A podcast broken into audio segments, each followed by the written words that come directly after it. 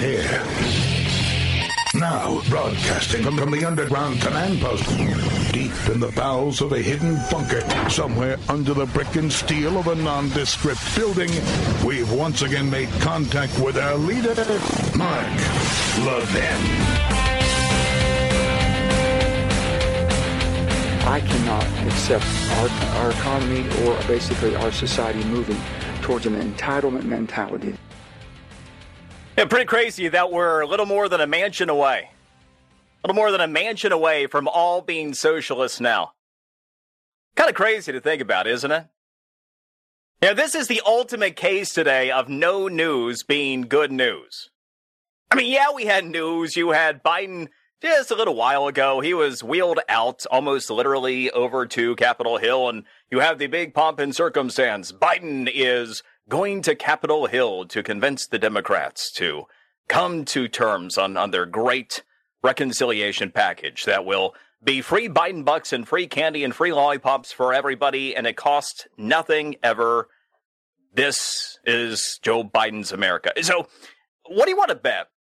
The entire point of Biden being sent to Capitol Hill today was Nancy Pelosi's idea, just getting the stink off her. Just, hey, Joe, everybody really wants to see you. Yeah, they would love to see. Just come on down.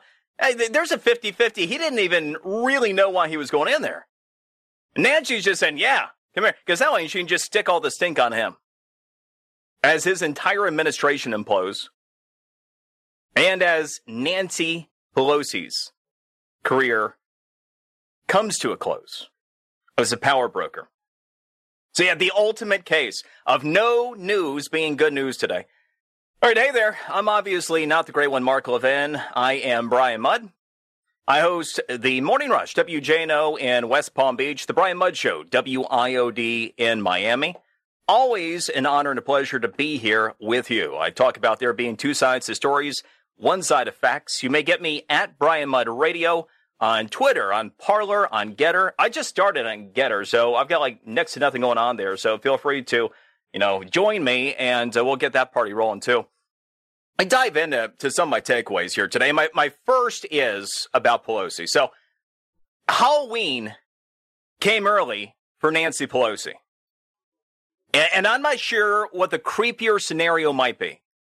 Having to try to navigate the, the street and sidewalk poo to trick or treat at Nancy Pelosi's house, or for the better part of 20 years, having her threaten, instruct her caucus as to what they were going to do in Nancy's house on Capitol Hill. Now, I do know after yesterday and what we've seen so far today, the street poo potentially is the bigger risk.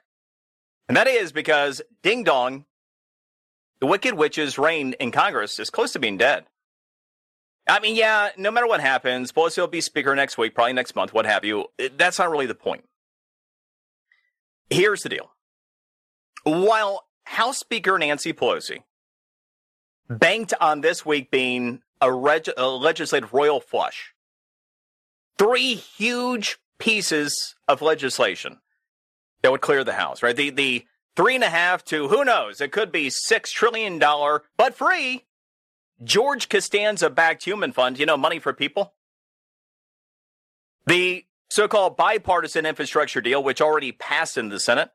And of course, the raising of the debt ceiling. Yeah, her odds of, of getting all three through Congress are about as long as holding a royal flush. Now, the Battle of Big Little Bighorn came to mind, and you know, what what the Battle of, of Little Big, it came to mind because I was thinking about 210. If you've been keeping up tabs on how close we are to all being socialist now in this, this country, you're literally about a few votes in the House away. So, and, and Joe Manchin, obviously in the Senate and Sinema. We don't know her, what her number is, but we, we know that, yeah, whatever. She's holding to something with Manchin. But anyway, the, the reason I was taking a look around the house, you look at 210, that comes up a lot. And the only number with 210 that really sticks out in my brain was the Battle of Little Bighorn. And it, it works here because that's what was known as Custer's Last Stand. The battle, which was expected to be this epic showdown in the Sioux Wars, uh, it was over in under an hour, which is exactly how long Joe Biden was Capitol Hill today, under an hour. But anyway, the the epic showdown, the Battle of Little Bighorn, over in under an hour, with Custer and every one of his regiments, 210 men wiped out. There were no survivors.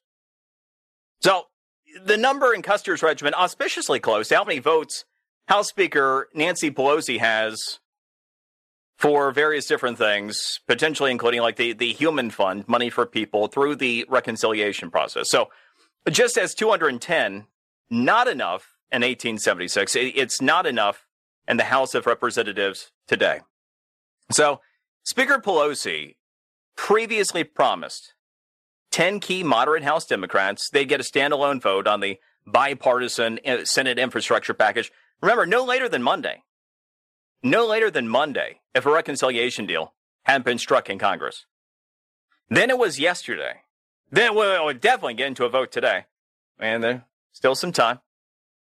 No sign anything like that's happening. So, today has the potential to effectively be Nancy's last stand. If she plays hardball and goes back on her word to her own caucus in Congress, she'll retain no credibility with anyone. Not the squad on her hard left, not the moderates on her right, or the majority of her caucus that's as wacky as she, in, she is, right in line with her politically. So, I mean, that could mean none of the agenda happens, effectively ending her relevance. We've never seen this before, not with her. Now, more important to the country than Pelosi's days as the key power broker quickly coming to a close is the fact that, at least as of now, we've averted becoming a socialist country. We really are that stinking close. You know, for all the people all throughout the election cycle last year, oh, Trump tweets. I mean, so uncouth. The bad orange man Trump. I mean, yeah, the policy was good. Yeah, before the pandemic, record low unemployment rates for everybody, record high wages, prosperity. We were energy independent. We didn't have a border crisis. I mean, yeah, but those tweets, they're just so uncouth. Eh, just, and then the rationale among those people who had enough sense to realize that the policy of Trump was, was great for this country but I just don't like the man. It's not presidential. The thing about those people is they left us at this point effectively a Manchin and to a lesser extent a Sinema away from socialism. It's that close. You know, for everybody, oh, they're, they're moderates. Joe Biden, he's such a moderate guy. That guy has no moral compass. He, just, uh, he's the ultimate in which way is the wind blowing, right? And, and herein lies the problem. My hope is because one of the things I do when I take a look at very serious moments, inflection points in American history, of which we're living one right now for sure, I really hope that people learn things, right? It took Jimmy Carter to get Ronald Reagan, right?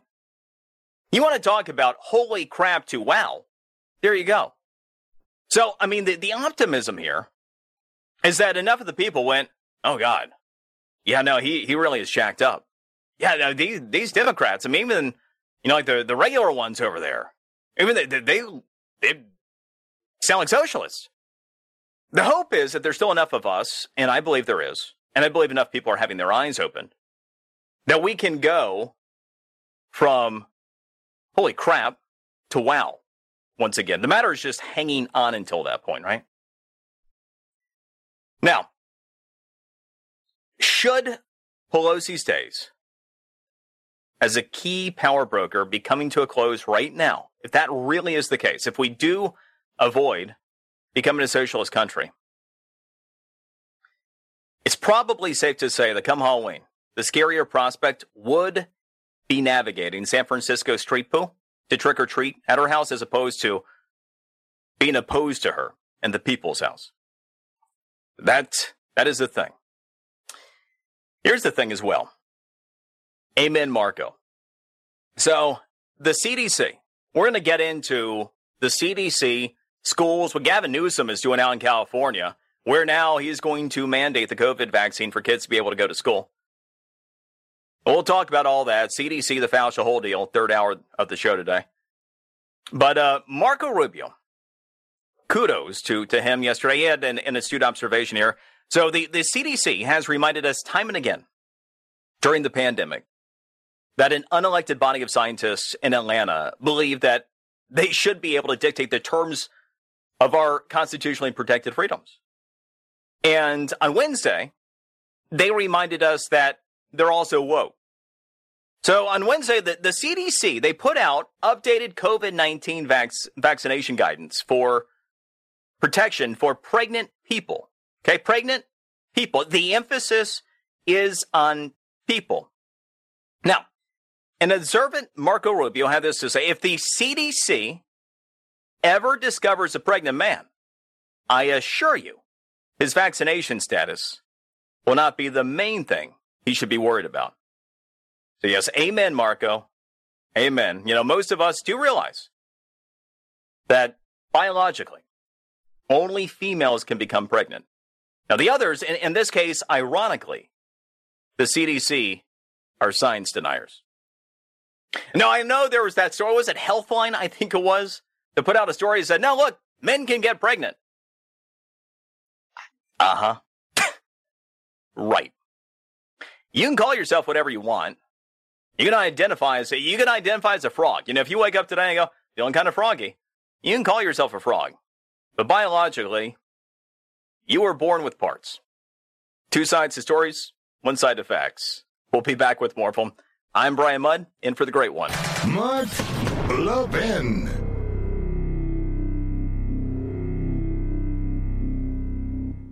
In today's digital age, where cyber threats loom larger than ever, safeguarding your personal information is paramount. So why is Congress considering a law that could put your credit card data at greater risk of being hacked and exposed to foreign networks? This Durbin Marshall credit card bill could jeopardize your financial data, make it more susceptible to cyber intrusions. It's a controversial bill that proposes a shift in billions of dollars worth of consumer transactions to payment networks that lack the robust security measures consumers rely on. Who could possibly want that? Well, the answer woke corporate megastores seeking to inflate their multi billion dollar profit margins. The Durbin Marshall credit card bill will undermine our safe and convenient payment systems and endanger your data security. It's time to take a stand. Visit electronicpaymentscoalition.org. Make your voice heard. Tell your senators to oppose the radical Durbin Marshall credit card bill, paid for by the Electronic Payments Coalition.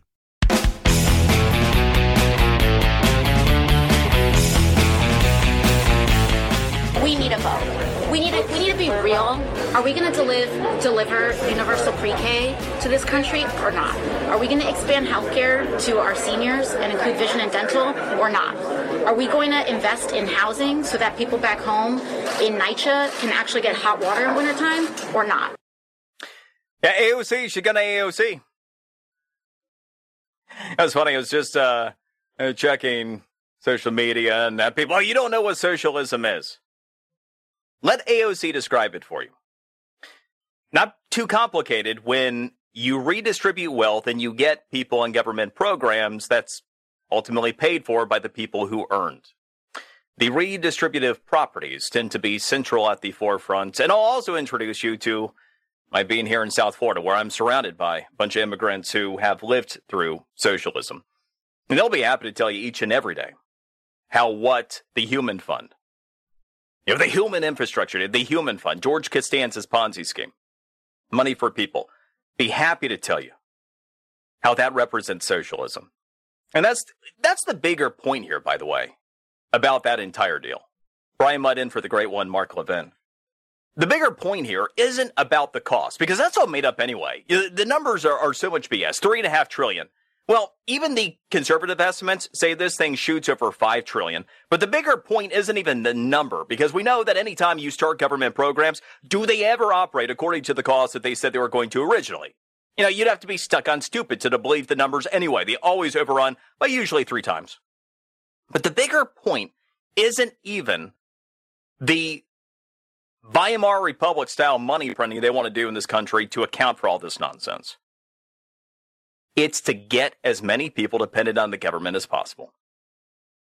It is absolutely socialism. Now, Joe Biden's got a credibility crisis. They're talking about how he was wheeled into Capitol Hill today, according to some reports coming out. And remember, there are only Democrats in there. That it was a, a nothing burger. We don't say, Joe Biden going to Capitol Hill didn't just know, make everybody rethink their position on life. Yeah, he, he lacks credibility generally. And when you're Joe Biden and NBC's Chuck Todd, remember he, he said recently that he has a credibility crisis? When NBC's Chuck Todd says you have a credibility crisis, there's really nothing left to be said. And that's because at that point, the, the failures are so pervasive that even an unobjective observer can't ignore the reality on the ground. And there's literally no major issue with which Joe Biden retains credibility. Take inflation. One of the biggest issues we face if any of this crap passes is that one is inflation. The number one reason, you know, there's so many people who don't understand economics, that don't understand money, but say stuff. That's almost everybody in media. You know the number one reason you're paying more for stuff today? Because the dollar's worth less.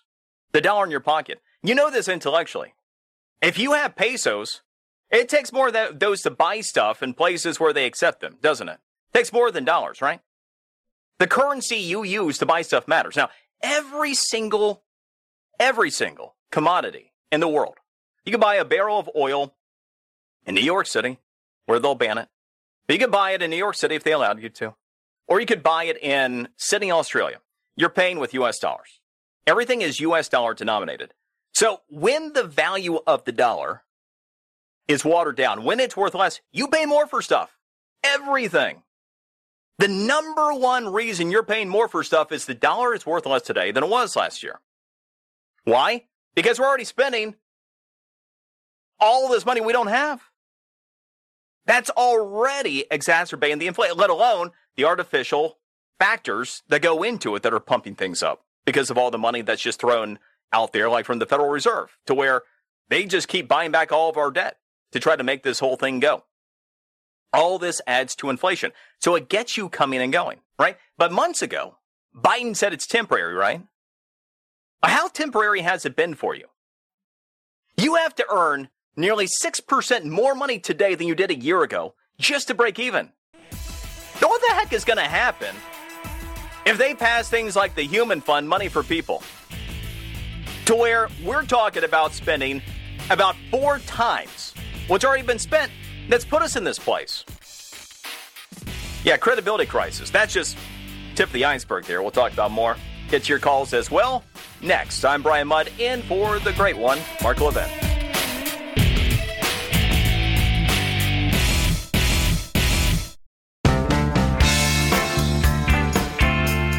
Where Americans meet to defend liberty and defeat tyranny. Call the Mark Levin Show now at 877 381 3811. We are very, very proud of this legislation, and I now will have the honor of signing it. And when I do, it will then go to the President of the United States for his signature. Thank you.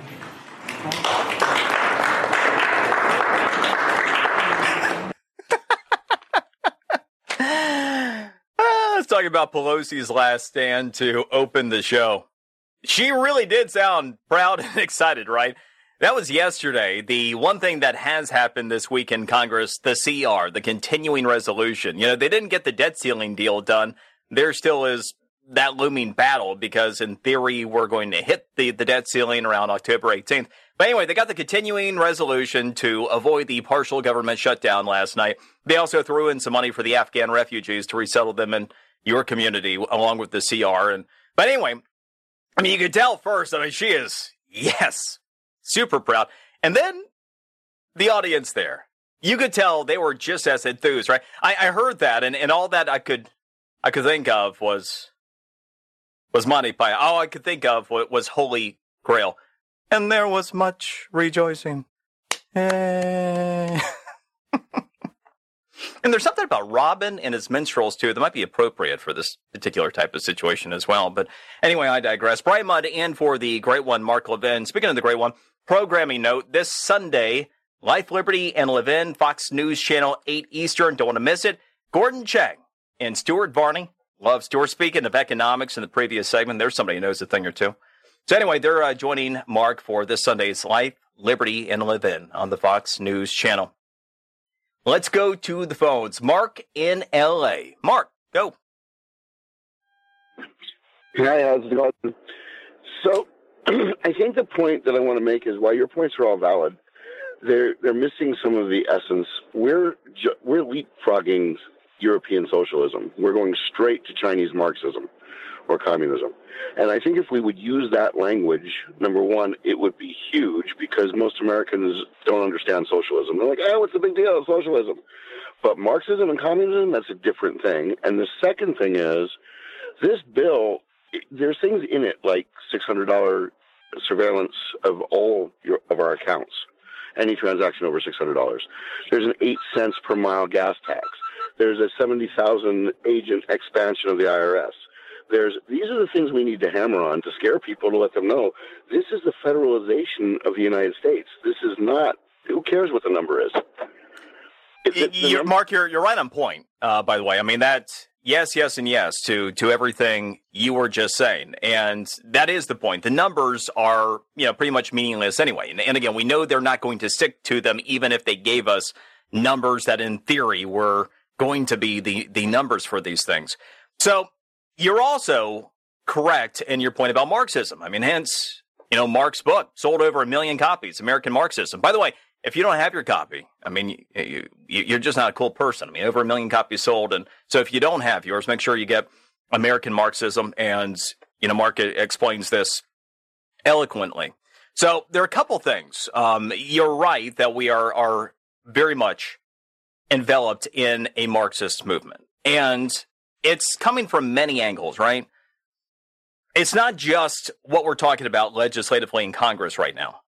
The one clearest example of Marxism that has been integrated in our society happened last year. It was Black Lives Matter, literally founded on Marxism. Black Lives Matter literally founded on Marxism. And here you have woke American corporations paying for Marxism. I mean, think about that for a moment. Companies that became what they became because of the American free enterprise system paying for Marxism.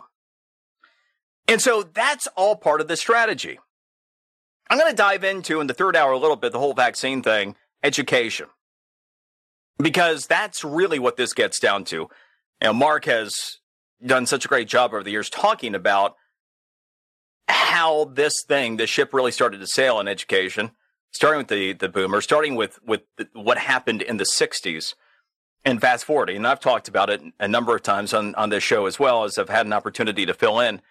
It's come at, of, at us from many angles, right? So y- you had, you know, the Cloward and Piven. You had rules for radicals. You had a generation raised on that. We had a former president, Barack Obama, who learned under that.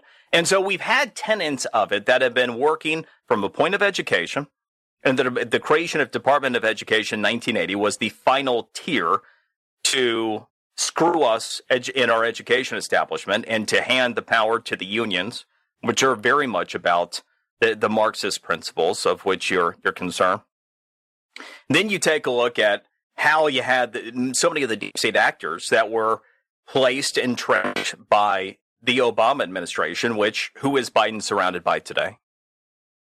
And you, you take a look at movements like Black Lives Matter and how that was kind of the completion from their standpoint of being able to mainstream this thing. And you think about it, even 10 years ago, would you have mainstream in theory Democrats, you know, Nancy Pelosi, Remember when we used to think, holy crap, she's wacky? Now she's like almost making sense half the time because we listened to the squad. That's how far the, the Neil, just 10 years. So once they were able to culturally and corporately integrate Marxism, that pass is complete. Now, my point of mentioning socialism, which is hand in glove with the, the greater conversation here, is one of, of pragmatic interpretation of the legislation. The legislation itself, while it might have Marxism as its intent, is quite literally socialism. We're talking about all these new social programs and all these huge expansion expansions of social programs. It literally and, and how is that in theory supposed to be paid for? Well, it'd be paid for by raising the taxes on corporations, which what does that mean? It means a tax increase on you because companies don't pay taxes, people pay taxes. You think inflation is bad now? Raise corporate taxes. What that what's that going to do for you? And how's that going to do for, you know, income growth and everything else? So, anyway, redistribution for and then the wealthy people, which is the biggest lie of all. You want to know how awful this lie is. You always hear about the evil rich, right? And that's what this is aiming towards. We're going to get the evil rich people with the human fund as well. The the big lie with this one is even if you were that person that yeah said yeah eat the rich, screw those rich people, screw the one percent. There aren't enough of them to even begin to scratch the surface. Forget for a moment actually taxing at a higher rate the one percent. Let's just say you went for full on confiscation. Let's just say you took everything produced by the top top one percent. You know what you get out of that? $800 billion. If you outright confiscated at 100% everything produced by the top 1% of income earners, we get to $800 billion. There's no way in hell you can ta- tax the top 1% enough to pay for any of this stuff. Which, of course, means higher taxes for everybody. So that's what happens. And in that sense, it, it very much is socialism from a policy standpoint. But your your point about Marxism, well, well taken. Let's go to Paul, Youngstown, Ohio. Paul, go. Yeah, um, so Biden basically got elected on the idea, or partially on the idea, that somehow Trump had uh, bungled the uh, the whole thing with uh, COVID. And it's interesting that uh, I was just looking at some numbers that you know basically Trump had about 10 months with almost no vaccine, not until the very end. And under that time period, 400,000 people died. Well, we're just about to hit three, another 300,000, a total of 700,000, which means that Biden had the vaccine his entire eight months that he's been in, and he's lost another 300,000 people, and we're still counting. So does that make him even more incompetent? Well, and remember when on we, 70% was herd immunity. I mean, we just got to 70% vaccination rates. That was going to be the Independence Day celebration, right? And then even when we weren't quite at 70% by July 4th, he went ahead and, and declared victory anyway. How'd that end up working out? But yeah, I mean, look, you're right. He has no credibility. It's all part of his credibility crisis. There's nothing he has said that has worked out the way that he said it would. And we are over 70% vaccinated. Then you factor in however many people have natural immunity that have had the virus. And we don't have good numbers for how many people have natural immunity that haven't been vaccinated specifically. Eh, there's no question. We are well beyond 70% of this country that's either had a COVID 19 vaccine or has had the virus, period. And yes, to your point. So, yeah, it's all part of what he doesn't deliver on time and again. And I'll, I'm not going to get into it right here because I could spend a whole show on this. I have with my local shows. But there's, there's a whole other thing about treating every vaccine equally. They were never equal. You know, the efficacy of the vaccines different anyway. And part of the credibility crisis, even from the point of wanting to have a conversation about them, is that we would treat something with about a third less efficacy as equitable to something that had that that improved efficacy. So, I mean, just, yes, credibility crisis everywhere. Let's go to Jim in Albany, New York. Jim, go. Hey, thanks for taking my call. So here's the story. My wife and I and my daughter contracted COVID right around Christmas last year, 10 months ago. My wife works at St. Peter's Hospital in Albany for the last 34 years, actually 34 years in January. Two years ago, she was named Employee of the Year in her department. This week, she found out that she is going to be not terminated. They used the word termed. She was going to be turned because she has not been vaccinated with uh, with the Pfizer the Moderna vaccine. And the reason my wife hasn't, it isn't because she's a anti-vaxxer. I have the vaccine. Okay, I got it. My daughter hasn't. My wife hasn't. And my wife hasn't because she's a scientist and she does her research. Now, she said to the hospital from day one, I'm going to be tested for antibodies. This is going back to last January before all this craziness happened. I'm going to go to the hospital, you know, whenever you recommend after I've recovered from COVID, I'll have the antibody test. She had it, let's say in March. She positive. She had lots of antibodies. So I got a test. I was positive, my daughter as well. So we had the antibodies. We were feeling pretty good. Then, um, as summer came on, you know, more pressure was coming on to employees. So my wife said to her supervisor, do you have any exemptions? And they're like, here you go. With St. Peter's letterhead, a medical exemption. Go to your doctor. If he signs off on this, we'll, you know, that will, we'll put that in the system for you. So she did that. Her doctor signed it because my wife brought her evidence and, you know, why she's making this decision. It's based solely on silence, science, just so you know. Long story short, this week, they came to her from HR and said, you still haven't gotten your shot. She's like, well, I turned in my medical exemption in July. We have no record of that, they said. Okay? So we'll just leave it at that. I'm not going to make any accusations. That's what they told her. If they told her two days ago, if you are not vaccinated by a week from today, next Friday, you will be termed. Now, my wife had an antibody test done yesterday. She said to the hospital in no uncertain terms, if I do not test positive for these antibodies on Thursday, you can stick me in the arm with the vaccine yourself. Today, she got her results for the third time. She is positive for the antibodies. I looked up the definition of vaccine today. And, you know, if you don't know it, just look it up, folks. Okay? Read what it says.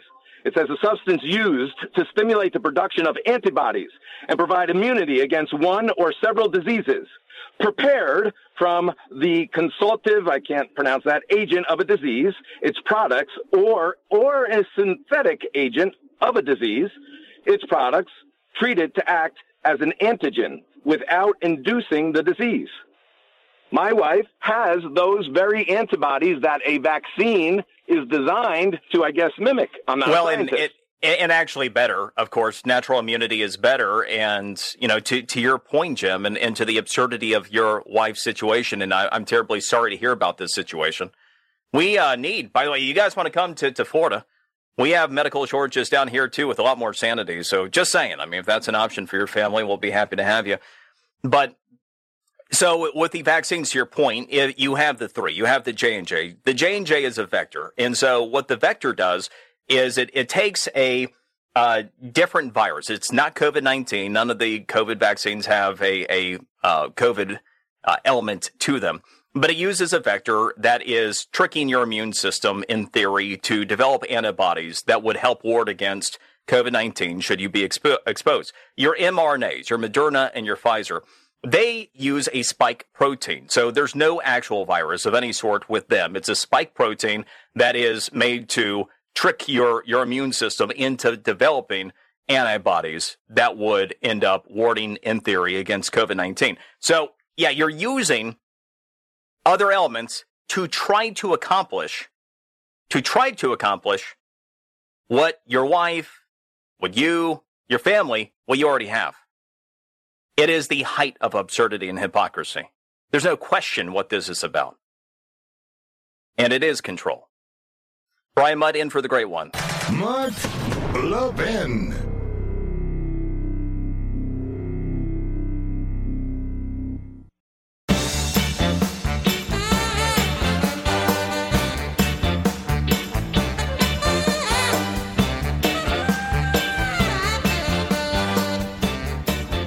Pelosi has a good old fashioned Texas goat rodeo right now, and I'm not sure she's going to be able to broker the deal. I, that was just a guilty pleasure. Kudos to a uh, Congressman Jody Arrington and Pelosi's goat rodeo, good old fashioned Texas goat rodeo. All right. well, let's hope that's the extent of it. And the ultimate, the ultimate in no news is good news. As we're little more than a Manchin away from losing this country at this point. Hanging on, hanging on, but still no news, which is which is good out of Congress.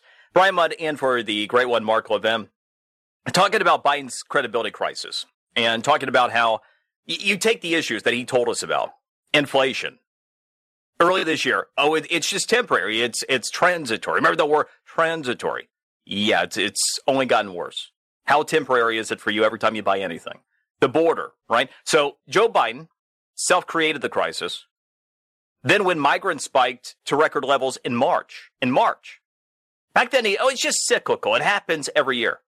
Then of course he appointed Harris to fix the self-created crisis. Here we are, the start of October, with the worst humanitarian and migrant crisis our country has ever seen.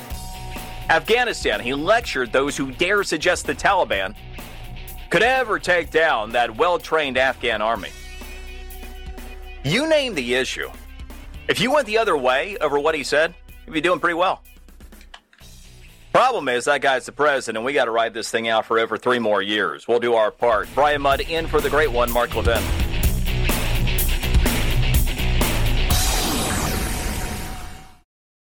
He's here. He's here. Now, broadcasting from, from the underground command post, deep in the bowels of a hidden bunker, somewhere under the brick and steel of a nondescript building, we've once again made contact with our leader, Mark Levin. These are his proposals. These are his bold ideas.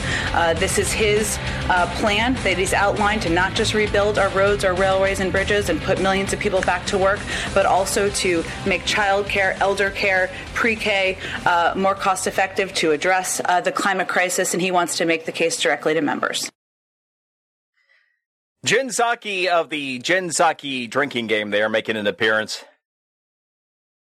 You imagine being that woman every day? Imagine how many times she must go, holy crap, seriously, Joe? I mean, whew, that's a rough job right there. Rough job for Jen Psaki of the drinking game. Now, okay, Joel's Joe's bold vision is going down in flames right now. As nothing is happening on Capitol Hill, which is the best possible thing that could be happening on Capitol Hill right now. As we're watching the implosion of Nancy Pelosi's basically two decade reign over her Democrat caucus. And Joe's bold vision, which I guarantee you he could outline artfully if you asked him. But anyway, uh, as that whole thing's going down in flames, and he was so inspirational when he went to Capitol Hill today that the word coming out of that meeting is his visit was a nothing burger. Big surprise. Brian Mudd in for the great one, Mark Levin. I'm the host of the Morning Rush, WJNO in West Palm Beach, the Brian Mudd Show, WIOD in Miami. Always an honor and a pleasure to be here with you. You may catch me at Brian Mudd Radio, at Brian Mudd Radio on multiple social outlets, Twitter, Parler, Gettr, which I just got started on. So let's get into Biden a bit more. What We're talking about his credibility crisis last hour. And about that credibility crisis, it's not the politics of the usual, right? See, the difference is, and, and, this is where you get into the people who realize that Trump's policies were good, but he was just so uncouth. Those, those tweets that are just so uncouth, not presidential, those people. So they went for Biden because they didn't think it would be that bad. Oh, he's moderate Joner.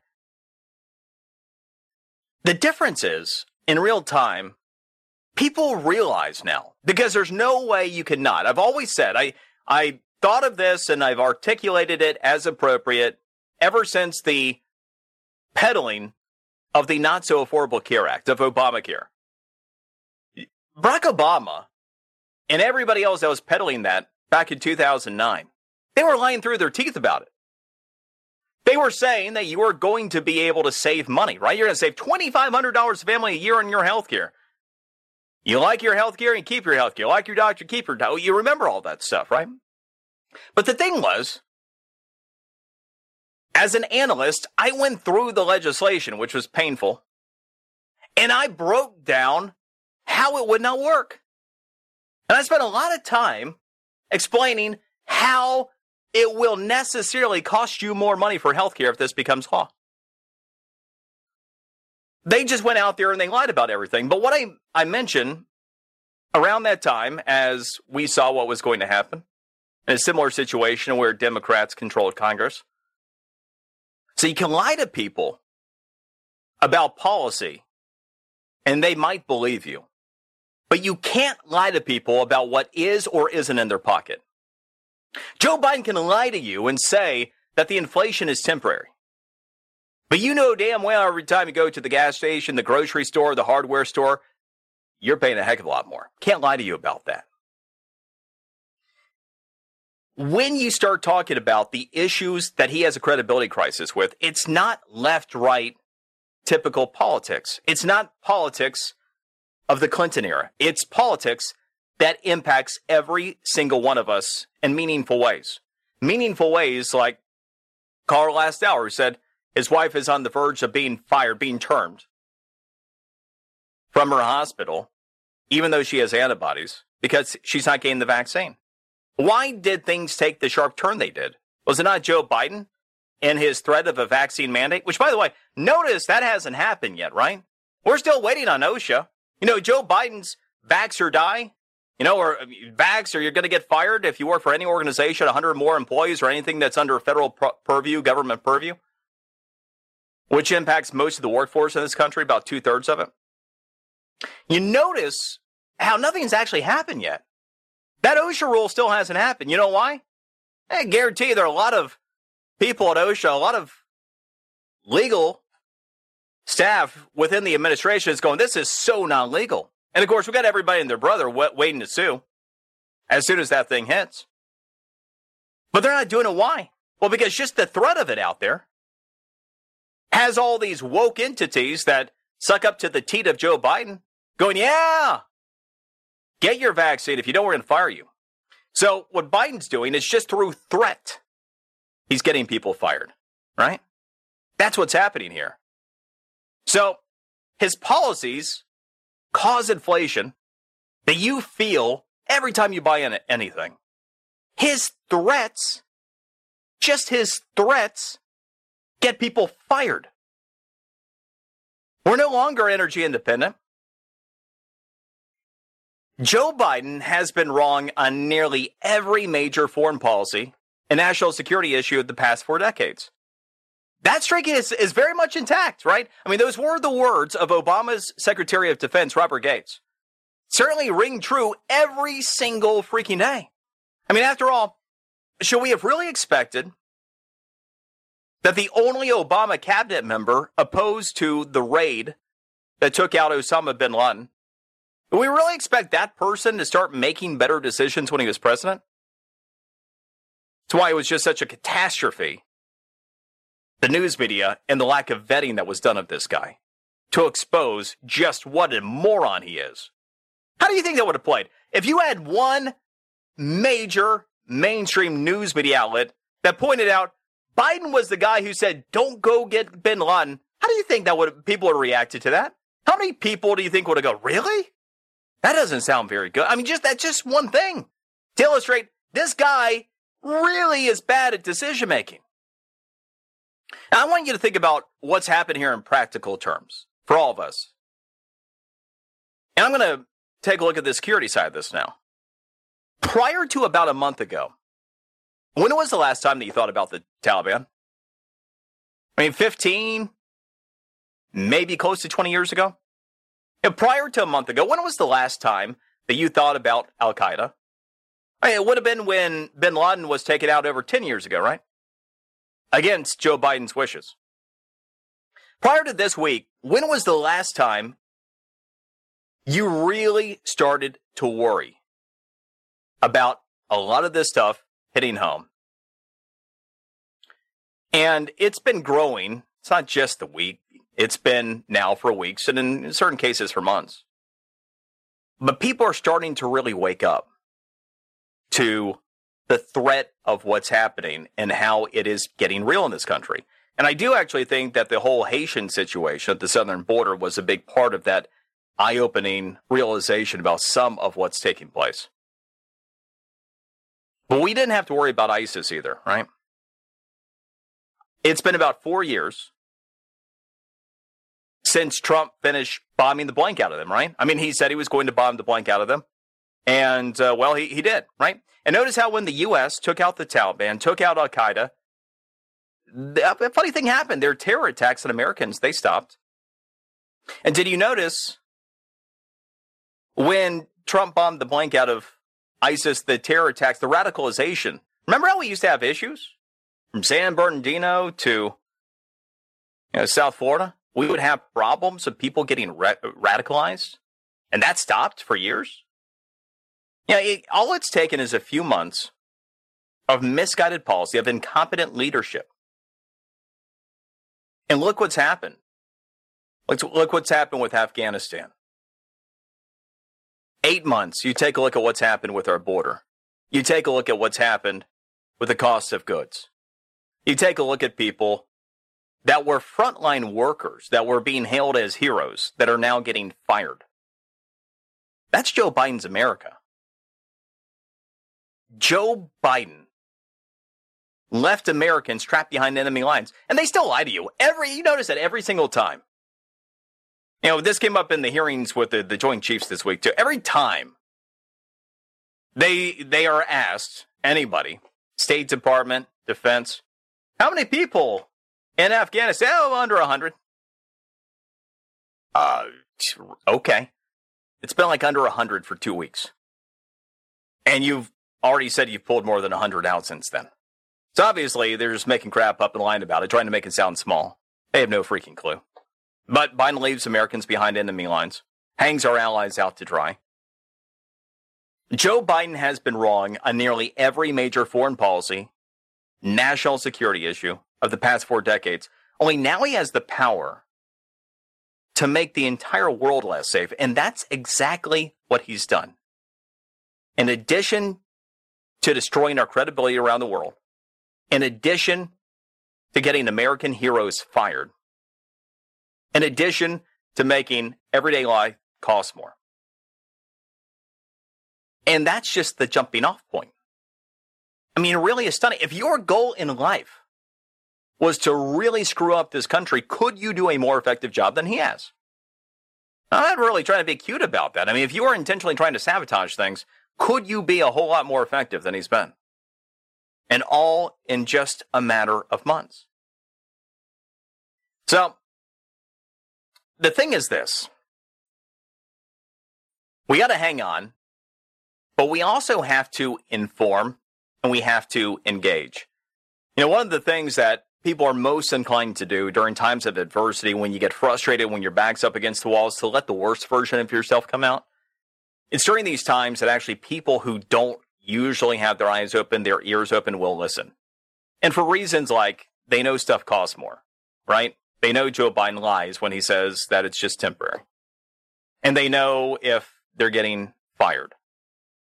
And they know if they're made to feel less safe because of what they've seen with the border and what has happened in Afghanistan. People that are reasonable at their eyes and ears open. That's where it's important to meet them with information not rage, and to begin to win over hearts and minds. I reference that it took Jimmy Carter to get us Ronald Reagan. You want to talk about, you know, a turnaround there in a short window of time. That's what we have to work on now. I'm Brian Mudd, in for the great one. Mark Levin.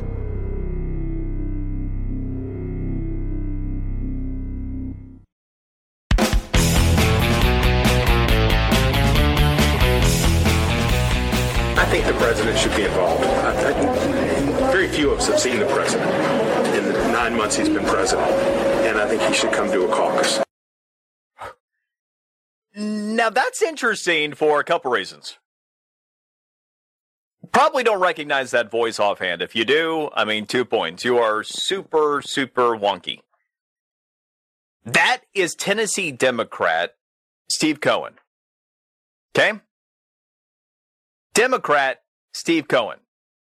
This was before Biden did his dog and pony show, Capitol Hill today, the nothing burger as it has been described, which clearly, as of now, that's the case because here we are hours later at this point and still crickets on Capitol Hill in terms of any movement on any of the, the Human Fund, the George Costanza Ponzi, the Human Fund Money for People, which, of course, the House Progressive Caucus, the House Marxists, they are demanding come to a vote before they vote on the so-called bipartisan deal that passed the Senate. So nothing's happening. Nothing. But Steve Cohen, a Democrat member of Congress, think about this for a moment. A Democrat member of Congress is saying, yeah, I think it would be good because most of us haven't even seen the guy. I mean, what? Joe Biden has been president of the United States for about nine months. He's a Democrat member of Congress, and he's saying he nor most anybody is, they haven't seen the guy. What does that tell you? Which is one more reason, by the way, to the extent that there should be sympathy applied to somebody who's signed up for the job that Jen Psaki of the Jen Psaki drinking game has, you feel sorry for. And you know she's not getting any FaceTime with the guy either. So, but at the same time, he probably doesn't pay attention to anything she says. So, got that going for. Switch gears here for a second to something that has been a long frustration of many of us for years at this point, but has recently percolated once again. John Durham and his investigation. So, John Durham is still alive. His investigation, of course. And I know that for many who have sought accountability for those responsible for the Steele dossier, the FISA court abuses, the entire Trump Russia collusion conspiracy. And a long time ago, given up on Durham. I was in the I wanted to believe category. Now, the one thing that remains interesting is you still haven't had Merrick Garland, Attorney General, just whack the guy and end his investigation. So, hey, that's something. But obviously, Durham has not given up on the case. So, it is go time. We do know that Democrat attorney Michael Sussmann of the since disbanded Perkins Coie law firm, the law firm of Hillary Clinton and the DNC, which paid for the fraudulent Steele dossier. So he's been indicted. Now, we also found out over the past day plus that additional subpoenas have been issued. Details are light there at this point. And you have most of your mainstream media that's trying to downplay that to the extent they paid any attention they're trying to downplay well it's really not going well it's it's really not going well it's not bearing the fruit that you know all those wackos on the right that uh, you know really think that uh, it's it's a problem that you had the Clinton campaign and the DNC pay for a fraudulent dossier, and that we spent three years with Trump Russia collusion, and the man got impeached. I mean, th- those wacky people actually want to see accountability for that. I mean, it's just crazy, right? But anyway, so here's the deal. It happened to be on this show on February 2nd of 2018, the day the Nunes memo broke, that I ended up putting down what I called my 30 count indictment. 30 count indictment. And there are just 30 statements of fact from the House Intelligence investigation. What I'm going to do here, coming up, is put into place Michael Sussmann's role to show you how significant this really is in the greater scheme of things. And I'm going to break that down for you coming up next. I'm Brian Mudd, in for the great one, Mark Levin.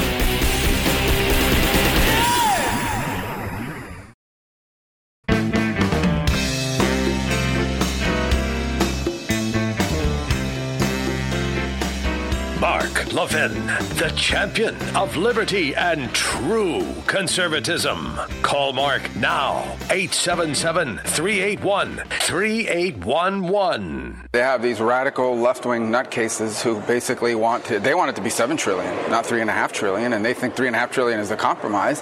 And then you've got a handful of people uh, that haven't gone Marxist yet, uh, who aren't necessarily conservatives or anything of that nature, but they're sort of more normal in their view of what government's role in our country should be, and they're pushing back. And so you got this internal fight going on. S.A. Marco pretty much nailed it. it's a pretty good synopsis of what we've got going on, and we're a Manchin away. I mean, think about that. You know, we're sitting here and we're on the brink of full on embracing socialism, the path towards Marxism becoming completed, this big multi decade, 50 plus year path that we've been working down. Very patient as the Marxists have played the long game here. And we're hanging on by a Manchin and a Sinema. Holy crap, right? Now, uh, Brian Mudd in for the great one, Mark Levin. Before the break, I referenced John Durham, the recent indictment of Michael Sussmann. The additional information that more subpoenas have been issued, light on details. We know it's related to Sussmann's now defunct firm, the Perkins Coie law firm. What I wanted to do was go back and give you from the original House Intel drop, the Nunes report. I wanted to place into that 30 count indictment that I originally presented to you the night that it broke, February 2nd, 2018, what his role is. And there are a couple reasons for that. One, a lot of these details at this point are probably sketchy at best. And additionally, to the extent that most news media reports on it, oh, Sussmann's no big deal. Now, the, the first thing, and look, I don't know where the story ends with Durham. I still am, I guess, naive enough to believe that we are a country of laws and in the end, the right thing will happen. Truth will be told, people will be held accountable. I don't hold my breath for it, but I still have to believe in that United States of America, I think, for my own sanity. So, to that end, in any investigation, you never start, start at the top, right? You start at where things were facilitated.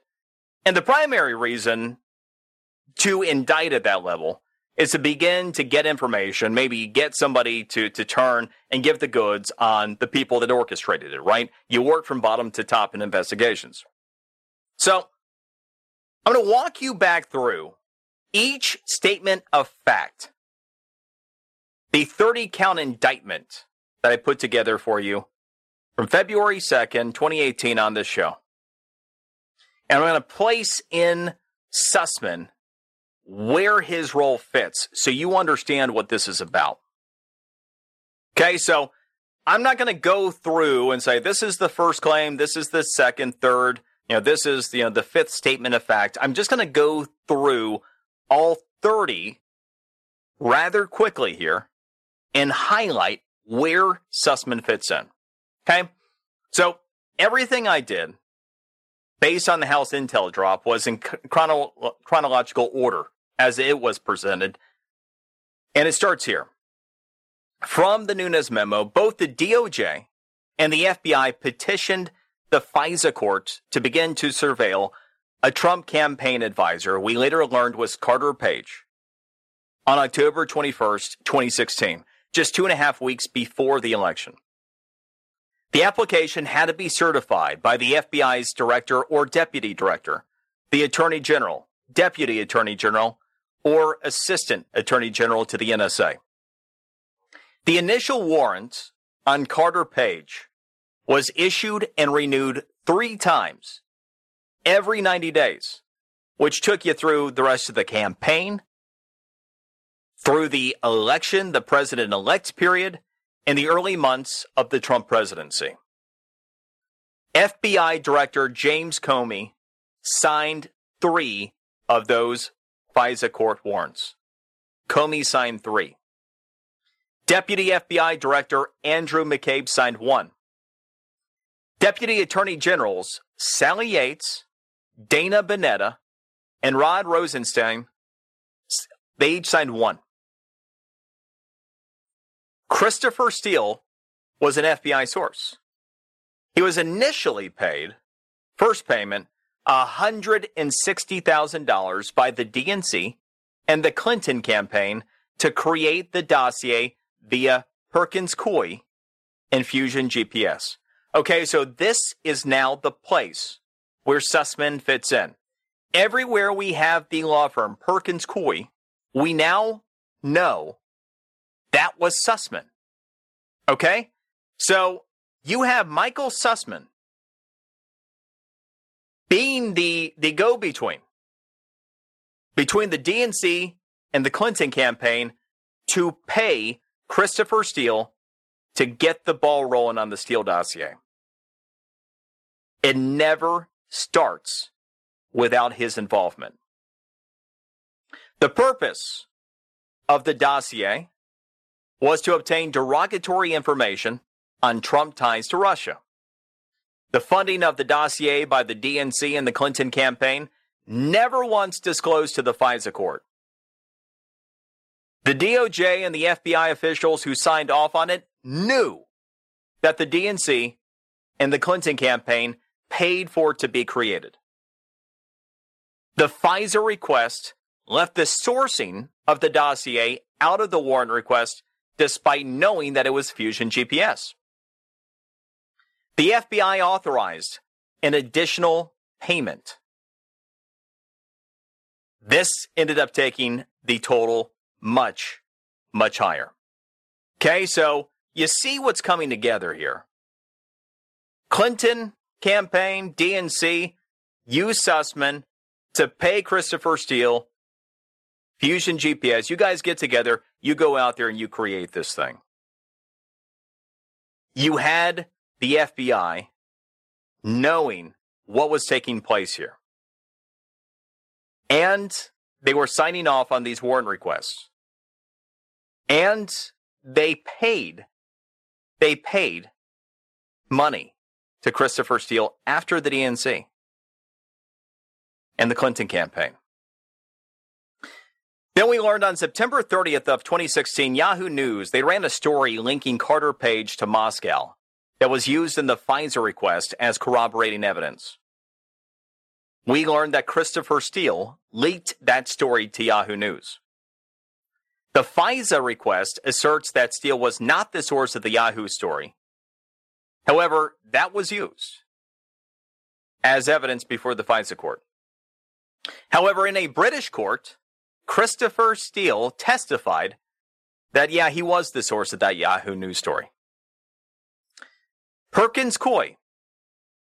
Okay, so this is Sussmann. This is Sussmann. Knew the funding was tied not only to Steele, of course, but also to Steele's leak. So Sussmann had knowledge, firsthand knowledge, that Christopher Steele intentionally created this bogus document and he ended up leaking it to news media that then the FBI ended up using as evidence before the FISA court to get a warrant request to be able to tap Team Trump. Okay? Next up, Perkins Coie. So here's Sussmann again.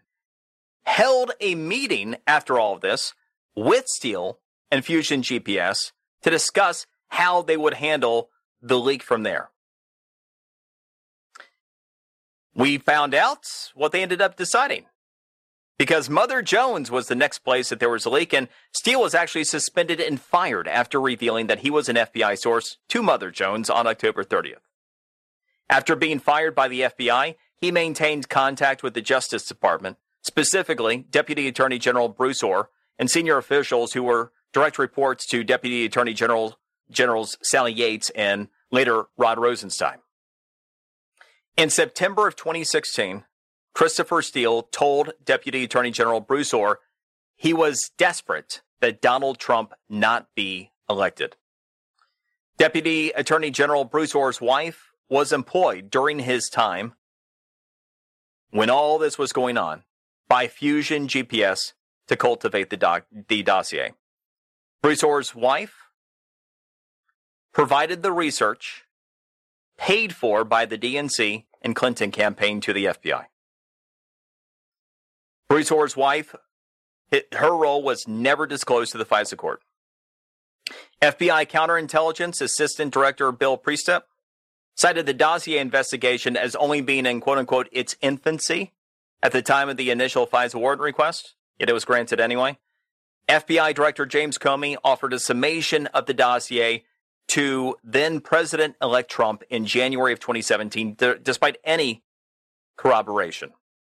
And Deputy FBI Director Andrew McCabe testified in December of 2017 that the warrants never would have been issued by the FISA court if it had not been for this dossier. So here is the single most important thing.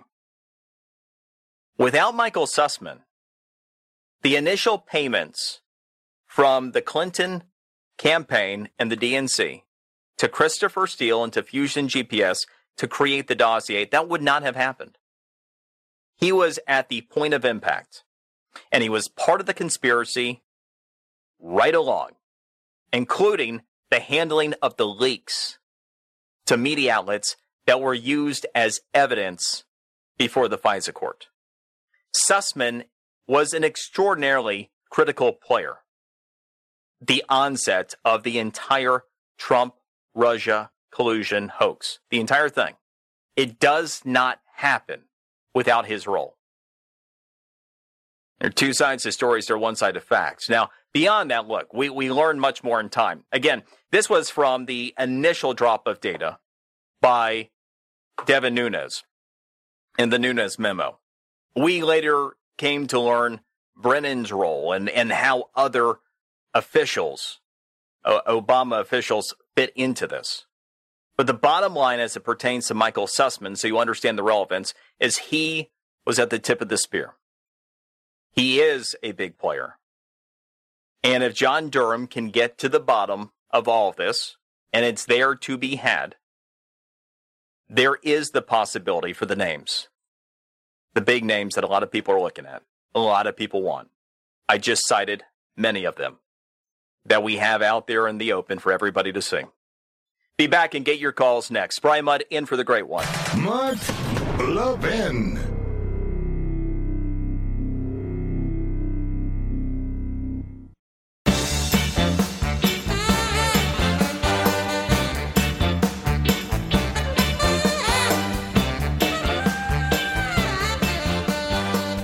To resign would be an admission of failure. And, and let's take one of the quotes directly from General Milley.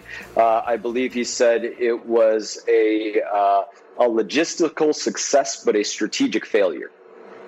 It was both a strategic and a logistical failure. This is, again, a place where they're just simply not being honest about what really happened. That is an American hero, Congressman Brian Mast. There isn't going to be anybody that served in Af- Afghanistan and survived. That sacrificed more in the battlefield. Brian lost both his legs and a finger over there. And talking about the dishonesty, of course, the Joint Chiefs and President Biden. The hearings this week, where you had, among other things, the direct contradiction. Where you had the Joint Chiefs say, uh, yeah, we told Biden only 2,500 there. No fewer than 2,500. And Biden, of course, the ABC interview, Stephanopoulos, no, no, nobody ever, uh, I, I, don't, I don't remember that. Okay, well, is, is that the dementia? Is that the excuse? Maybe in that moment, in that interview where he said, I don't remember that. I, I guess that was him leaving open the possibility. So were you lying or was it the dementia, Joe? Because your Joint Chiefs directly contradicted you this week. All right, let's go to the phones. Chris in Chester, New Jersey. Chris, go. Hey, Brian, thanks a lot for that excellent synopsis of the Durham investigation. I want to get a, uh, recording of the show to share. Uh, but on to my point, it's just it's really odd hearing people talk about the the crisis of credibility. I usually think about the element of surprise being part of uh, a crisis, but really, all the evidence has been out there. All the indications have been out there, even before the election, that we had a mentally compromised person talking on the Democratic debates about sending social workers into the home to listen to the record player for children and to turn the record player on and, you know, the lying dog faced pony soldier. I mean, these things seem funny, but they're really not. They're kind of shocking indications of somebody either in decline or in some um, compromised mental capacity, maybe even before dementia. Um, the, the laziest, in, in order of magnitude, to see half of the country be so exceptionally lazy, as you said, to just rely on um, this feeling that he was a moderate, right? I mean, th- this is a person that if you look, I want answers, I want explanations for what were the attributes, the positive attributes for this uh, career flunky at the end of his, you know, basically towards the end of his life. He's not peaking. Uh, becoming the right. choice to lead the free world. I mean, really, I, I really want answers from voters, my friends and family you know, what were the attributes of this person? I mean, I guess it, it really boils down to me. I mean, there's obviously the TDS, the Trump derangement syndrome, but that's right. I think people have come to the, have come to the conclusion that it just doesn't matter who the president is. You know, the economic indicators are, are lagging with um, presidential um, terms, and and they just really don't think it matters. And and I don't know how I don't know how people are going to admit to what they've um, overlooked and I don't know how they're going to pull up in the future. I mean, that's that's a great question. But you're in New Jersey, comment. and so I understand your your pessimism, and I appreciate it, Chris, and and thank you for your engagement. It's it's truly appreciated, and it's needed because we need people like you to help spread the word and and to engage those that do have minds that are open. That's what's important with this information. I'm going to give you two things that might be somewhat faith restoring. I don't know how it's not 90%, but nevertheless, if you take a look at an average of Biden's approval numbers, he he is well underwater, right? I mean, Biden's average approval. You throw in all, all the polls, it's 45% approval, 49% disapproval. If you get to likely voters, he's at 42% approval, which, by the way, he is three points behind where Trump was among likely voters at this point in his presidency. So that's one. You do have at least a majority by plurality of, of voters that are going, yeah, this guy sucks at this point. That's helpful. But the other, and I'm going to give you a little bit of a faith restoring deal here. So I'm in Florida. If you believe that Florida is the future of this country, for the first time in Florida's history, you have parity in registered voters. Democrats have led the state of Florida in voter registration ever since it began in 1972. This month, right now, there's absolute parity in voter registration. We're seeing a huge move to the right in a state that already was to the right. Brian Mudd in for the great one, Mark Levin.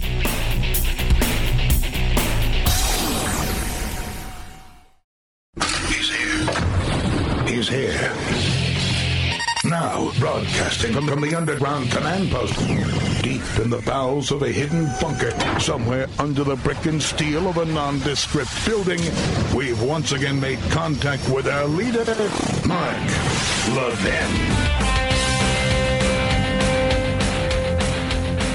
we have Americans having a hell of a time getting out of Afghanistan, and yet if you just come illegally, you basically get put on your way to communities all across the country. It's a choice that they're making. This is intentional.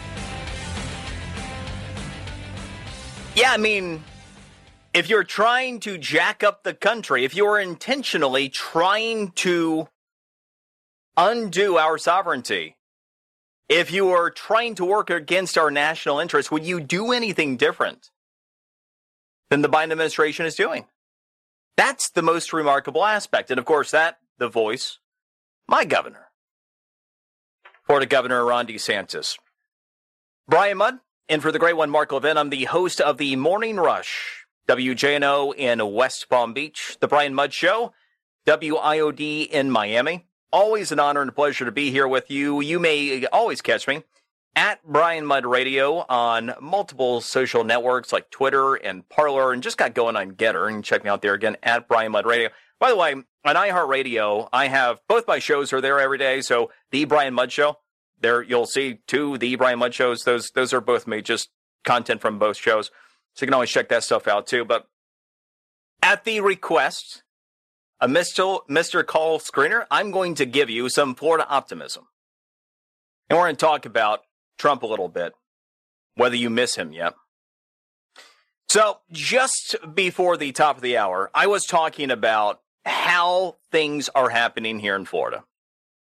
And I understand the enormous frustration of most other people. You do have my sympathies. I joke, but it's only to a certain extent that the one thing that keeps me sane every day is that I wake up in South Florida. I wake up in a land of sanity. It really does take the edge off the rest of our country going to hell. So, anyway, in our little bastion of sanity in Florida, something has been happening all throughout the course of this year. Now, when you think of Florida, you're generally thinking of the ultimate swing state, or at least once upon a time, right? Although, if you are really engaged, you might have noticed that Trump won Florida by double the margin last year that he did in 2016. And if you're versed in Florida politics, you might know that Republicans have controlled the entire state government going back to the 90s. No kidding. The entire state legislature and every governor of Florida been a Republican going back to Jeb Bush in the 90s. All right, so that's happened with Democrats holding a majority of the registered voters in our state. Florida started voter registration in 1972. If you go all the way back, in the neighborhood of 66% of all registered voters, and you can be registered as a Democrat, a Republican, non party affiliated, or a minor party. And you had Democrats comprising around two thirds of all registered voters. They had Republicans by around 36% of the state. Again, back in the early 70s. Slowly, over the course of time, there had been movement to the right, but still enormous deficits. Now, more recently, over the past decade, made real strides moving to the right in Florida. And that really started to culminate around 2016. Republicans were down to only having about a 2.6% disadvantage in voter registration by the 2016 election cycle. You used to see Florida statewide races basically be 1% races either way. Well, then you saw by the 2018 election cycle, a little bit more of a move to the right. And then last year in Florida, more elected Republicans top to bottom than at any other time in the state's history. The voter registration advantage by Democrats was down to 0.9% on election day 2020 in Florida. So, what's happened this year? Democrats, last month alone in the state of Florida, lost 74,451 voters. Lost. Like fewer. We got a lot of people that keep moving here. Okay? The net net of everything that has happened is that during the course of this year, Republicans have gained around 74,000 more voters than Democrats. And in real time, Democrats retain only a 0.1% advantage over Republicans in voter registration made up the entire gap, about 36 points going back to 1972. And I say this for a couple reasons. The first pertains to the diversity of Florida.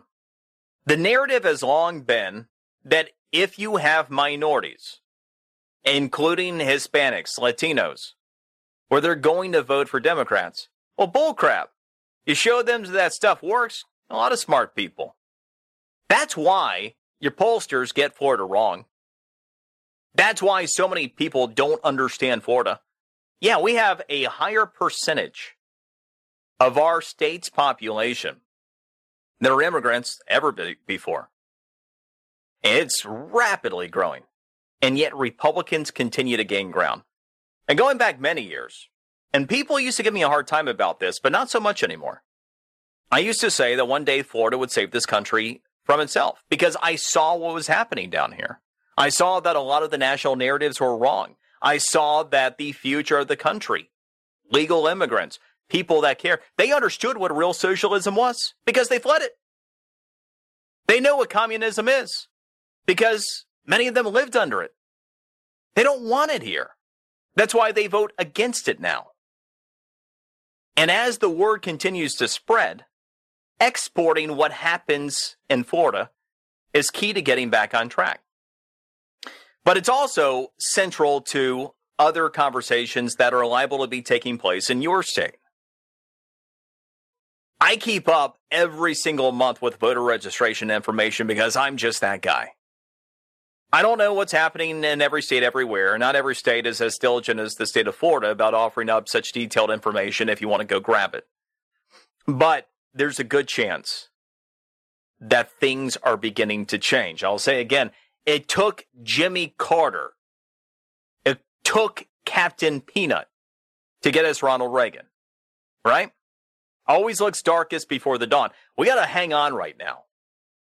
We got to hang on through freaking Democrats holding control of Congress and Dementia Joe is president of the United States. This is a rough period of time. Right now is like the ultimate inflection point. Still, that nothing has happened in Congress is the best possible news. And so, if we can hang on, there is light at the end of this tunnel. I am telling you flat out from where I sit in South Florida, I've been seeing it happen for years. It's been working out according to plan. And it absolutely, I believe, is happening in other parts of the country right now as well. It just doesn't feel like it because we're dealing with the realities of last year's horrible mistakes. Now, in the grand scheme of things that you might miss, probably a little bit of Trump, right? You know, it's funny. I haven't heard anybody talk about how good it is not to have Trump tweets anymore. Have you? Remember those people? You know, in the early go, oh, it's so great. No more Trump tweets. I mean, independent of the fact that, you know, Trump's been censored by social media. But in the context of missing Trump, there is something that I thought about from his CPAC address. His words in February when he first came back to the scene and he said, Do you miss me yet? And while Joe Biden enjoyed his customary honeymoon phase that new presidents often do entering office, that has long since changed. And so too the answer to Trump's February question by many Americans. Because while Trump's own approval ratings were low at this stage of his presidency. Remember, going back, this was post Charlottesville. And that was actually the low point of Trump's presidency from a, an approval standpoint. Well, Joe Biden, now lower. Among all polls and all samples, Biden's approval rating right now 45% approval, 49% disapproval. I mean, yeah, it really should be much worse. But hey, again, at least a majority of people go, yeah, this isn't good, but have an opinion. That's something and that's progress. But then when you isolate likely voters, his approval rating falls to 42%, or three points worse than where Trump was at the same stage of his presidency. So, all this is to say that if you ask the average man on the street, the average person on the street, USA, they disapprove of Joe Biden. And the more informed and engaged they are politically, the even more likely they are to disapprove of him which, given the Afghan crisis, the border crisis, the inflation crisis, and the get vaccinated or get fired COVID 19 policy, it makes sense. So Biden's going to need a lot more than a booster shot in the arm to fix these crises, which are wrecking our country, but they are also wrecking his presidency. And not that there's ever a politically advantageous time for solid majorities of Americans to disapprove of a president's performance. But yeah, I mean, this does come at an especially inopportune time for him with this week being the most critical of the current Congress, probably of his presidency. So moderate Democrats who are already concerned about their political futures if they were to go along with the three and a half to who knows, maybe seven trillion dollar human fund, which would raise taxes and inflation. Not going to be taking a look at Biden's approval numbers with an idea of hooking themselves to that anchor, unless they're interested in going down faster than the Titanic. Now, the, the most likely outcome is that, thankfully, it's his agenda. This side of maybe, and we shall see, the quasi bipartisan infrastructure deal in the Senate that will be sinking along with Biden's ship. And here's the other part too. I mean, when you think when Biden gets what gets what he wants, what happens when he gets what he wants? Every time he gets that, we have a new crisis. So there's no doubt that the less he gets, the better off we all are. No news is good news out of Washington right now. Brian Mudd in for the great one. Mudd Levin.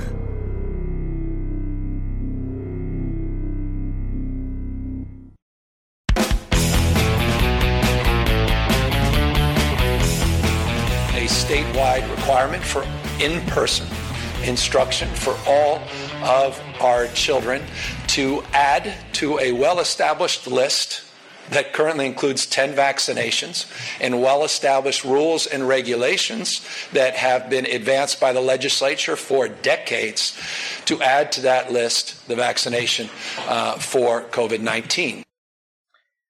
So that is the uh, the hair from California. That's Gavin Newsom saying, "Yeah, kids, you want to go to school? You're not going to have to have a uh, COVID nineteen vaccine. It's going to be one of the mandatory vaccinations for kids to attend school starting next school year. Boy, where you live matters. Where you live matters. You, the world looks a lot different where I sit in South Florida. Now, talk a little bit about the vaccination stuff here. You know, the, the politics of vaccinations have taken many turns throughout the course of the year. By the way, Brian Mudd in for the great one, Mark Levin. So the, the most recent turn, which may very well be a case of Joe Biden having, I don't know, Trump derangement syndrome, because I think he's doing like his worst version of a Trump uh, uh, apprentice impersonation yet, you know, by telling Americans, even in the private sector, who aren't vaccinated, that they're fired. It's a wrinkle that I think went a bit farther than any of us expected. You know what? What's interesting is the racial component to this, right? But not discussed, of course, in your mainstream news media. Right? And here we are in this racially charged environment. And notice how little attention is being paid to the racial component. Because who is Joe Biden really telling you're fired to? By the majority. So, this very much his vaccine mandate disproportionately impacts minorities. None more so than blacks, by the way. So the Kaiser Family Foundation, they keep an updated demographic database of COVID-19 vaccinations across 44 states. The ethnicity with the highest vaccination rates, Asians, followed by whites, Hispanics, and blacks. By the numbers, 10% fewer Hispanics and Latinos have been vaccinated than whites, with blacks vaccinated at a 20% lower rate. So, most Hispanics and Latinos and blacks also happen to be registered to the extent they're registered to a political party as Democrats. So, yes, for people who like to conveniently play the race card, here you literally have an old white man disproportionately telling blacks and Hispanics his patience has worn thin with them. He said this a lot to us, right? Patience has worn thin with those who aren't vaccinated. He said that in the speech when he announced the mandate. So if you are black or Hispanic, you are not vaccinated, Joe Biden's patience has worn thin with you. And if you don't get vaccinated soon, you're fired. You know, if there are any integrity in racial politics, this would be a huge issue. That's certainly at the feet of the news media as well. Now, here's the other piece. According to the Small Business and Entrepreneurship Council, 33.4% of employees work for companies and organizations with fewer than 100 employees. This means that right at two thirds of the private sector workforce impacted by Biden's mandate. That's excluding those in government work and those in medicine who also fall under the executive action. So by the time we've accounted for those, you had approximately three out of every four employees in the United States directly impacted by the Biden vax mandate. Very little patience that man has. Brian Mudd in for the great one, Mark Levin.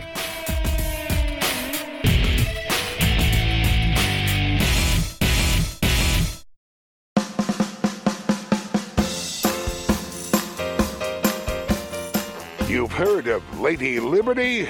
Well, this is Mr. Liberty, the Mark Levin Show. Call him now at 877 381 3811. COVID 19 vaccines are highly effective in preventing severe disease, hospitalization, and deaths due to COVID 19.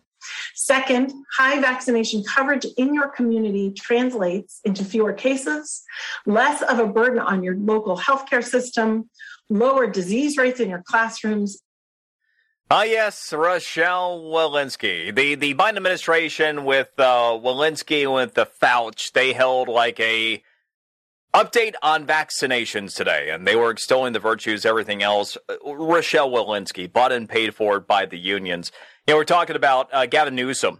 He broke the news earlier today. Hey, um, going forward, if you want your kids to go to school in California, yeah, you're go- you're going to have to have them vaccinated. That's going to be a new mandatory vaccine. Now, I want you to think about this one for a moment. This is going to be implemented for the upcoming school year in California. What does that tell you? I mean, it's October 1st, right? It's it's COVID forever, right? It's it's COVID boosters, vaccinations forever. We're already making mandatory policy in the state of California. Your kids next year going to have to get vaccinated for this thing. Right? And so this is all part of an unholy alliance, the CDC, the godforsaken, unelected body of scientists in Atlanta that think they can dictate to you and have been breaking the law right along. What do I mean by that? They have no right to dictate terms of anything. They have no constitutional right to dictate anything to anybody under any circumstance. None. That's why states like Florida have sued the CDC over and policies like the cruise industry and keeping them out of business. Have won battles against the CDC on that as well. So anyway, who really, speaking of the CDC in schools, the whole school mask policy thing, there's been a development this week on that. But let's get back to the beginning. So who really, even with school mask policy, created the CDC's policy? Well, it wasn't the CDC. You might recall back in May, their policy for the upcoming school year was, yeah, masks not required. And that was based upon what? Well, there was the CDC's own study that concluded this required mask use among students not statistically significant compared with schools where mask use was optional. That's why their policy for this school year didn't include a recommendation for mandatory masking until Oh, right. The American Federation of Teachers pressured the CDC behind closed doors to do it. And then voila, the CDC ignored their own science. They caved to the leftist cause and they did what the teachers union told them to do. And then what did school districts all across the country do? Well, they said they were going to follow the CDC's guidance, of course. Uh, this was never about science or health. This was all about our school districts being controlled by the teachers unions, the same ones that have tried to never return to classrooms, sued all across the country to try never to go back to the classroom. So anyway, Fox News, they were on the ball this week and they discovered that the CDC has amended their school masking guidance now. Yeah. See, the CDC had specific conditions under which the spread would be at a certain level where they would rescind their recommendation for masking in the classroom. Until now. Yeah, see, they just took that whole part out. It's just gone. So, kind of like the vaccines forever. Your school kids in California, yeah, they're not going to school next fall, fall of 2022, unless they're vaccinated with a COVID vaccine. There's now no guidance under which the CDC recommends the end of end of mask use in, in schools. Think about that one. And who's behind that one? Why, who do you think? And isn't that convenient? Just as we had passed that theore- theoretical threshold for herd immunity, that's 70%, just as we really started to see COVID cases decline meaningfully. Isn't that one cute? These godforsaken, bought and paid for leftist organizations, but none annoy me more than the godforsaken Centers for Disease Control because they're freaking scientists in Atlanta. They don't have a right to do anything other than being scientists in Atlanta, studying stuff and making recommendations. All right, let's go to George in Ventura, California. George, go. George, you with us? All right, let's go to John, also in California. John, go. Yes, the Gavin Newsom, Dr. Gavin Newsom, uh, said that all kids have to be vaccinated because it's, uh, you know, one of the reasons is it's overcrowding the hospitals. But uh, Homeland Security boss uh, just said that 20% of the illegal aliens coming over, uh, or undocumented Democrats coming over, um, have diseases. Well, if there's one around 1.8 that have already come in in the nine 1.8 million that have already come in, in the last nine months, and 20% of that, that means 360,000 people are slamming our emergency um, centers. So is he going to now mandate that illegal aliens who were previously exempt be vaccinated? Um, because before they were exempt from everything else getting into our schools. Oh, you know how So that that's works. my question to Doctor. Yeah, they, they have more rights than you do. You didn't know that? If you come into this country illegally, you have more rights. You know, you you're you get fired in Biden's America if you don't have a COVID nineteen vaccine as a tax paying citizen. But you walk across that southern border, you don't have to have a vaccine. And they'll either bus you or fly you to your end destination of choice, put you on government programs. I mean, happy day. You get more rights when you illegally enter this country than you do as an American citizen. That's the way it works now. That's Biden's America. And it's sad but true. All right, let's go to Jamie in Suwanee, Georgia. Jamie, go. Hey, Brian. Brian, great show tonight. Thank you. So I just want to talk a little bit about these insane um, vaccination mandates coming down from King Biden on high, who thinks he can rule by edict. And I mean, it's like if you want to traumatize people that are already been traumatized for almost two years by, you know, being scared to death, go ahead and just tell them, oh, yeah, we can do whatever we want. I mean, this is not how sane people govern. This is the antithesis of freedom and everything that our country stands for. And the poor natural immunity people, they're like, wait, you know, ours should count, ours should count. And I just feel like you don't give them that. Don't even concede that. It's what happened to the my body, my choice crowd. I mean, body Amen. autonomy to me is the most basic of all human rights. I mean, last year, this is the funny thing about me, is like last year it was like, oh, don't get COVID, do this, be scared, be that. Well, you know, we didn't. We weren't, we didn't really believe them. So we just kind of tried to be as normal as possible. And we just can't get COVID no matter what we try. We're just, you know, maybe it's because we're healthy and we're not fat and we exercise. I mean, I don't know. I'm just saying, you know, we're getting discriminated against now for being healthy. It's like, because we can't get sick because we're not sick. Last year was like, don't get sick, don't get sick at any cost. And this year we're like, you know, you, you know, where's my crown? I'm like, where's my prize? We are the ones, you know, we didn't get sick. Um, and it's just, it's, it's madness. I was born a whole person. I was born, you know, I don't need weird stuff put into my body to be, to be healthy. That's my decision. That's my body. And I just think, I mean, You, you know, you could about- not be more right. You could not be more right. And gra- congratulations for not getting sick and, and being in good shape. All good things. so, yeah, I mean, on that particular note, I mean, how remarkable is it that you have the president of the United States dictating that something gets injected into your body? Mandate you want to work. You must be injected with something. Yeah, I mean, look, we've long known this. Those of us who are are informed have known this. It's just amplified because of this pandemic. But pro-choice only means the death of a baby. The only time there's any choice is when there's a baby involved. Otherwise, the left absolutely wants to control your body. And actually, on that note, Kathy just checked in from Scranton, Pennsylvania. I think it's going to be on point here. Kathy, welcome to the show. Hi. Um, what I wanted to say was just that. When it's an abortion, it's my body, my choice. But when it's a vaccine, it's their body, it's their choice. Now, Hypocrisy knows no work? bounds, right? Yep. There's no bounds, only their bounds. And when we follow what they say, that's Marxist.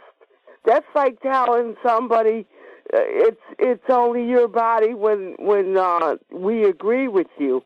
It's not your body when we want what we want. Therefore, you follow in line, follow in step, or you're fired. You won't eat. You won't have a place to live, and we don't care.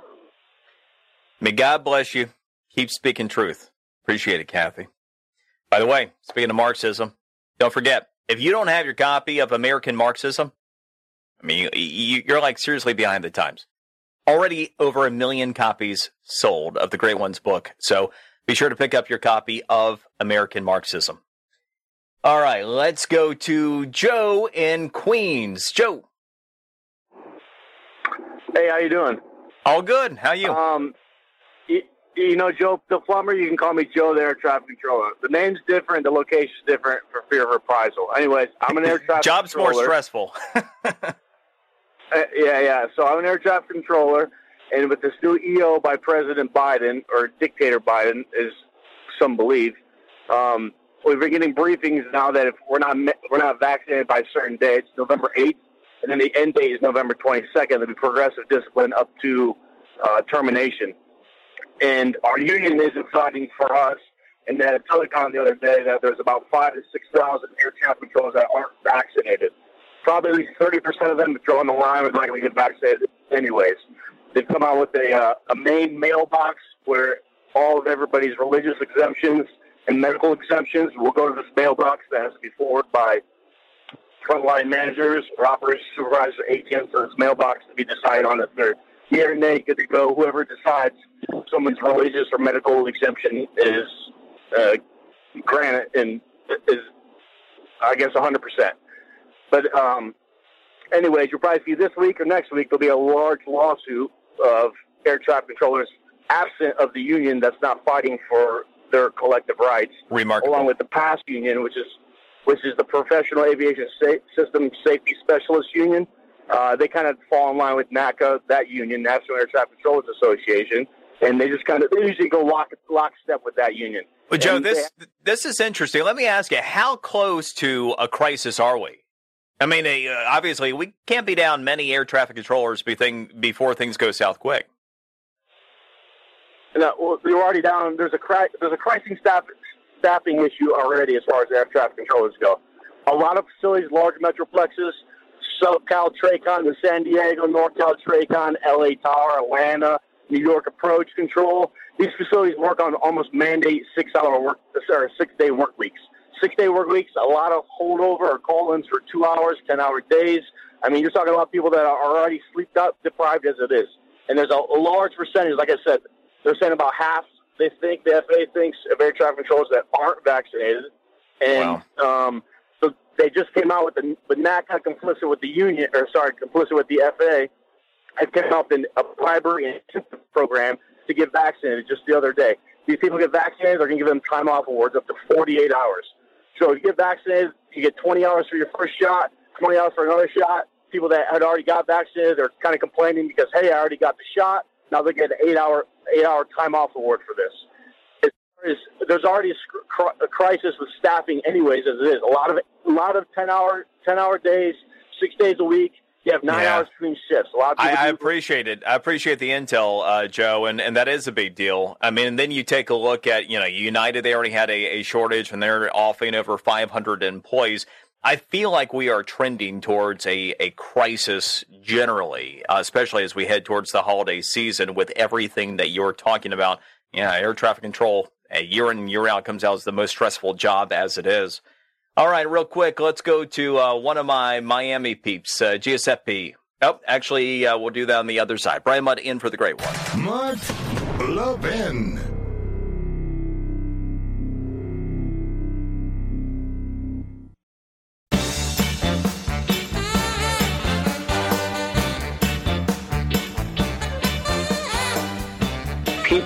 Are not fully vaccinated are eight times more likely to test positive, 41 times more likely to be hospitalized, and 57 times more likely to die compared to people who are vaccinated. Ah, the Fauch. The Fauch. You know, there's one problem with that guy. Man, is he wrong a lot. So this just in. Brian Mudd in for the great one, Mark Levin. College football, not a super spreader. Yeah, not, not a super spreader. You know, I mean, walk back a little bit. Labor Day, right? Oh my gosh, Labor Day. People going to get together, it's going to be bad. And then college football. Oh my God, what are we going to do? A surprise. You know, you can look at the declining COVID 19 trend in recent weeks and, uh, well, quickly realize that upwards of 100,000 maskless fans in close proximity weekend after weekend not only has not contributed to a spike in cases, but it's also coincided with a significant declining trend. What does that tell you? Well, something different than the Fauci told you on September 7th when he warned of college football super spreader events. Now, the Fauci getting it wrong is nothing new. That just makes today Friday. But the problem remains those who still lend him credibility, and worse still, those who craft policy based on what he has to say. Starting with the President of the United States, who, of course, anointed the Fauci his top medical advisor. So, recent events suggest many pandemic policies, from masks to most notably Biden's current attempt at a vaccine mandate, not actually based on science, but rather control. And let me ask you, had you ever heard the name Anthony Fauci before the pandemic? And while heading the NIH, how much power did he really have? And you think the Fauci has en- enjoyed the attention, the influence, the control? Do you think the wannabe Faucis across the country have as well? By the way, it's why we got to start in our own communities. Often it's the local elections that have the biggest impact on our daily lives. So every day, every opportunity starts at home. Turn this thing back around. By the way, this Sunday, Life, Liberty, Levin, the Fox News Channel, Gordon Chang, Stuart Varney. Don't miss it, 8 o'clock Eastern. Always an honor being with you. Thanks for listening. Brian Mudd in for the great one, Mark Levin.